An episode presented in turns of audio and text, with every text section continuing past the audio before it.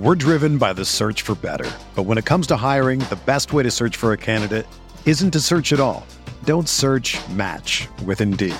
Indeed is your matching and hiring platform with over 350 million global monthly visitors, according to Indeed data, and a matching engine that helps you find quality candidates fast. Ditch the busy work. Use Indeed for scheduling, screening, and messaging so you can connect with candidates faster. Leveraging over 140 million qualifications and preferences every day, Indeed's matching engine is constantly learning from your preferences, so the more you use Indeed, the better it gets. Join more than 3.5 million businesses worldwide that use Indeed to hire great talent fast. And listeners of this show will get a $75 sponsored job credit to get your jobs more visibility at Indeed.com slash BlueWire. Just go to Indeed.com slash BlueWire right now and support our show by saying that you heard about Indeed on this podcast. That's Indeed.com slash BlueWire. Terms and conditions apply. Need to hire? You need Indeed. This podcast episode is brought to you by Coors Light. These days, everything is go, go, go. It's nonstop hustle all the time. Work, friends, family expect you to be on 24 7. Well, sometimes you just need to reach for a Coors Light because it's made to chill. Coors Light is cold lagered, cold filtered, and cold packaged. It's as crisp and refreshing as the Colorado Rockies. It is literally made to chill. Coors Light is the one I choose when I need to unwind. So when you want to hit reset, reach for the beer that's made to chill. Get Coors Light in the new look delivered straight to your door with Drizzly or Instacart. Celebrate responsibly. Coors Brewing Company, Golden, Colorado. Hello and welcome to the Esports Biz Show. I'm your host, Justin Jacobson. This week we'll be discussing professional gamers. Just a disclaimer nothing here is intended as legal advice, as all the information is for educational purposes only. This week's guest is Diane Dai Tran, professional CSGO player for CLG Red. CLG Red is an all female CSGO team that competes against other professional teams across the globe. Dai has been a professional gamer for several years. Dai, thank you for joining us. Thank you for having me. Glad to be here. We are glad to have you as well. So, to briefly introduce the topic, we're exploring professional gamers. So, these are the individuals that compete professionally, you know, individually or as a part of team against other teams. You, you know, you can be signed to CLG, Fnatic, FaZe Clan, Immortals, you know, any of these traditional teams and organizations. So, they earn income in a variety of ways. One of the biggest areas is, you know, a player's salary. So this can range from you know as little as a thousand or two thousand a month. It could be five or ten thousand. You know, there are even some deals that are hundred thousand, three hundred thousand, or more. And recently, there's been a new trend with teams actually giving some of their star players ownership interests.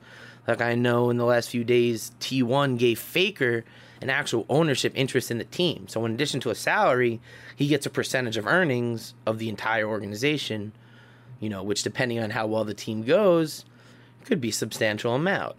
In addition to salary, they get competitive tournament winnings and then really any social media or streaming revenue. So if they stream on Twitch or YouTube or Mixer or any of these platforms, they can make money from the on-stream advertisements, you know, any donations, tips, subscriptions, bits, you know, any of these kind of user interaction revenue streams. And then another huge area for many pro gamers has been sponsorship and brand partnerships. So, whether it's as part of their team or just independent ones, this has become a new area that has become pretty lucrative.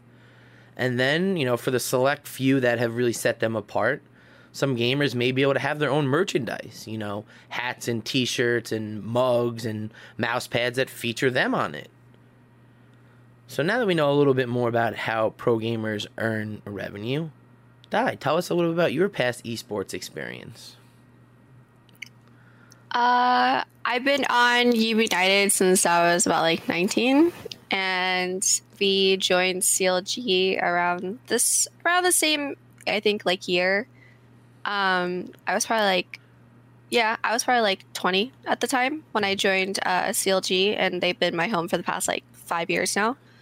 So I'm turning the big 25 this year. so it's like, so it's technically my fifth year with CLG. Yeah. Awesome. So, how did you get into professional gaming? So, I, as a kid, I just loved video games in general because of my brothers. They're like they're about like five, like six years older than I am.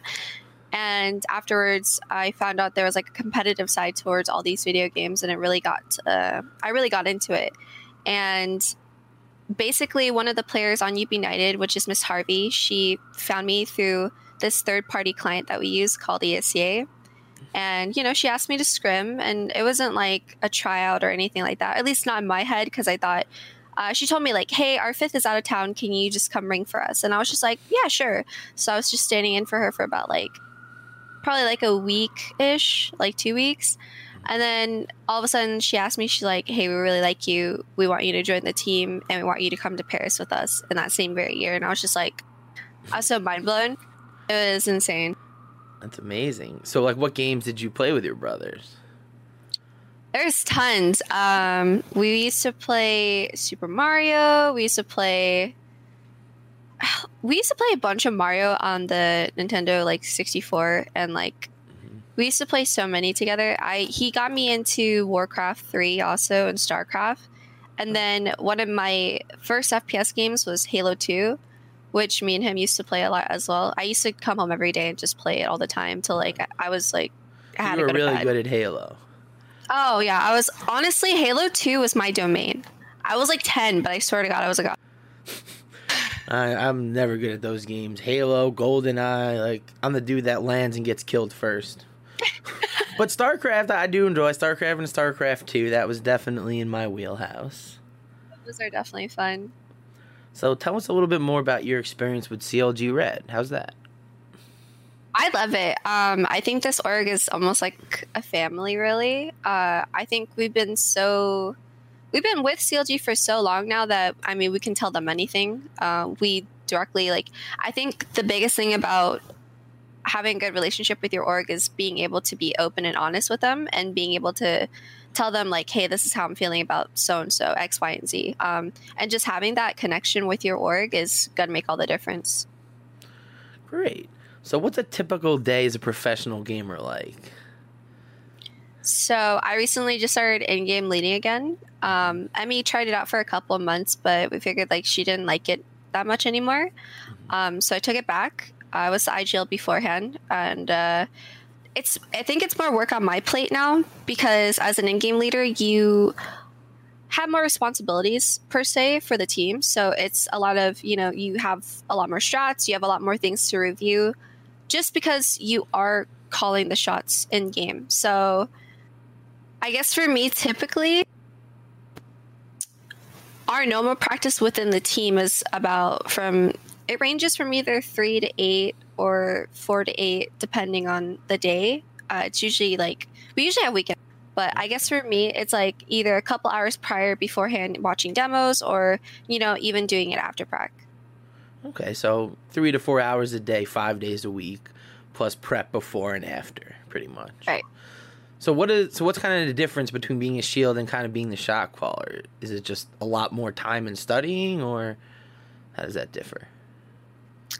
I mean, it's still it's still technically the same if you want to be a better player in general. I think you still need to put in that extra work just because you want to do, you know, maybe you saw like uh, a play that a pro team does and they were like, "Hey, let's do this too." Like it's a really cool play and just, you know, kind of bring it onto the team. And it's it's a lot of fair share work. It's just that, you know, as the IGL, it's like you technically are quote unquote the leader of the team and you have that role of you know just doing the extra mile. Mm-hmm. awesome. So what are practices like? Is it just you guys just you know doing the boards over and over again or is it like strategic? What's it so i think it depends on the day really. So I'll generally make the schedule for us. And if I want to work on a specific map that day, I will put in server time for us. And that way we, we're all on the same page once we get like into scrims. So after we do server time and get everything like, you know, we discuss everything all together, um, we pretty much just play other teams and then we get the practice from that. Okay. So is tournament prep different than a regular practice or is it about the same? I think it's a little bit more just because we are going into a tournament. We try to, we actually have never had a boot camp with each other, which we are going to try this year for Copenhagen, which is really fun. We're all going to fly to LA to the CLG facility to go do that. Um, because we generally we're always online and, you know, just we're just practicing. It's not that much different. It's just like a, it's just an extra like oomph into the work extra hour or two, or yeah, because it's like we're we want to make sure that we're all prepped on the maps that we worked on, and we want to make sure that it's like you know it's secured. Because sometimes when you play like one map so much, since there's like seven of them in Counter Strike, like sometimes you're gonna forget stuff on the other map just because you've been grinding that one map. So before a tournament, you got to make sure that you're grinding all the maps, and it's just like everything is down. We're now going to take a quick break to tell you about our sponsor, Bet Online. Bet Online, the fastest and easiest way to bet on all things sports and esports. March Madness, the Masters, and Major League Opening Day are right around the corner. Bet Online has you covered for all your latest news, scores, and odds. It's the best way to place your bets, and it's free to sign up. The best part is when you sign up, you receive a 50% welcome bonus. Their Wilder Fury rematch goes down this Saturday night. We can't think of a better way to wager on the fight than doing it with free money. Head over to betonline.ag and use promo code BLUEWIRE to receive your 50% welcome bonus on your first deposit. It's super easy, and if you're ready into sports and esports betting, it's a fantastic way to support this podcast. Again, that's promo code Blue Wire, all one word when you sign up at betonline.ag. BetOnline, your online sportsbook expert. So I know at one point you lived in a gaming house. What was that like? It was fun. It was so fun. Um, it was like a sorority house. Uh, I mean, it was like you're living with your sisters, you're living with your teammates. I think it was a fun time. Girls lived there. About five of us. And you each had your own room. What was like the setup? We each had our own room, which is really nice. I think it's nice to kind of balance your personal space with your uh, work area. So it was just nice having that. But it was also like, I got to see my teammates every day and I couldn't ask for more. I think it was a really fun time in my Do you find any difference now that you guys are all kind of spread out, or is it kind of really the same? I think it's the same. At least like when we're online, we all act the same. We all act the same in person. Um, the only difference is that you know we all we all have our personal lives and we're all from different states, really. So like for me, LA. I love LA, but at the same time, I also miss my family a lot. So being home in Seattle is really nice. And I think everybody thinks that. Right? It gives you can really kind of go to work and then come home and really kind of keep them separate. Right. Um, so what does it feel like to win like a big tournament or match? Like, what is that? Like, tell us what that's like. It's an adrenaline adre- uh, adrenaline rush. Um, it's it's like you do all that work that you you prepped for, you scrimmed for, all the sweat, blood, tears that you want to put into this game, and you put it all into that hard work there. And for those like 15, 30 seconds, maybe even five minutes of just the rush of just winning, it, it makes it all worth it. I like it. I don't. I don't even know how to explain it really. Great. Um, so what was your biggest professional highlight to date? What's just you know memorable that just sticks out at you? I think Copenhagen last year, probably. I think because technically, um, when we won last year, our first tournament together was WSG. It didn't feel as, um, I want to say like as like good as Copenhagen was because we didn't have Goose on our team at the time because of the the country restrictions. So I think Copenhagen was the first te- like time like as a full five roster um, that we won as a team together, and it just it felt so good. Nice. So what's your favorite part about being a professional gamer? I think being able to do what I love to do just every day, just playing a video game that I love is more than enough. It's more than you can ever ask for, you know, like, hey, what do you do as a job? I play a professional video game. And And It's- me it's around just- the world. yeah, it's just something you can't comprehend sometimes. And you're just like, wow, I get to do this. Yeah, I mean, uh, a lot of the guys I talk to, and you know, I work in a lot of other spaces, and I try to explain to them, like, yeah, like to wake up and to play NBA 2K all day, or CS:GO, or Fortnite, something that you just love and enjoy, and get paid for it, and you know, to get paid really well, and then you know, you have these new experiences of traveling, you know, living in LA with teammates, going to all these different countries. It's just, you know, who wouldn't have asked for it? I definitely didn't know this was going to exist when I was growing up, or I might have, you know, focused on StarCraft a little bit more and, you know, law books a little less. no, but anyway. So, what's like the first game you played? Was it back in N64 or before those days? It was probably Super Mario, honestly. Uh, on the yeah, on the N64. It's So, probably like Super Mario, Mario. 64. Yeah, That was a good like one. literally super old. Like uh, we had that console for so long. I think I was like maybe like five or six or something like that along those lines. I was pretty young. hmm Yeah, I mean, I remember that's the one thing I, wa- I like when I guess I left college. I kind of just like okay, no more N64. Like it was fun for that. Like I regret that. I I wish I still had N64 to plug in and run up some Mario Kart. Because Mario Kart's good now, but that N64 one was just It was super good. it was top flight. Okay, so I like to kind of end each interview with kind of my, my three questions. So, what's your favorite game to watch? I Uh, Counter Strike, Counter Strike. easy. So, so then I, I assume I know what the second question is. So, what's your favorite game to play? Counter Strike. So mm-hmm. then this one might be a little bit different. So, who's your favorite video game character? You know, like Mario, Luigi, any, you know, Pikachu.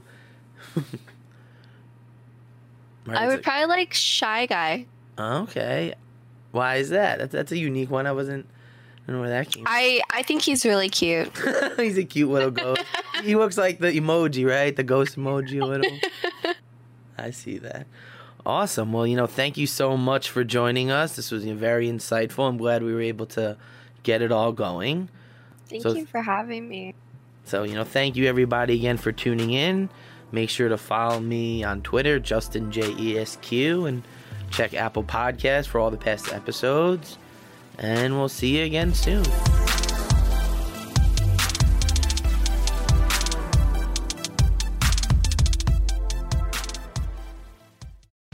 Whether you're a world class athlete or a podcaster like me, we all understand the importance of mental and physical well being and proper recovery for top notch performance. That's why I'm excited that Unifyd Healing is sponsoring this podcast. Unifyd Healing is a new and super innovative global network of wellness centers powered by Energy Enhancement System, or EE System. If you haven't heard of the EE System, you'll want to listen up. This technology promotes wellness, deep relaxation, purification, and rejuvenation. At hundreds of locations across the globe, access to a center is easy and affordable. Interested in experiencing the EE system technology for yourself? Go to unifydhealing.com slash bluewire to learn more and find a center near you. That's U-N-I-F-Y-D healing.com slash bluewire. No material or testimonials on the Unifyd Healing website are intended to be viewed as medical advice or a substitute for professional medical advice, diagnosis, or treatment. Always seek the advice of your physician or other qualified healthcare provider with any questions you may have regarding a medical condition or treatment and before undertaking a new healthcare regimen, including EE system.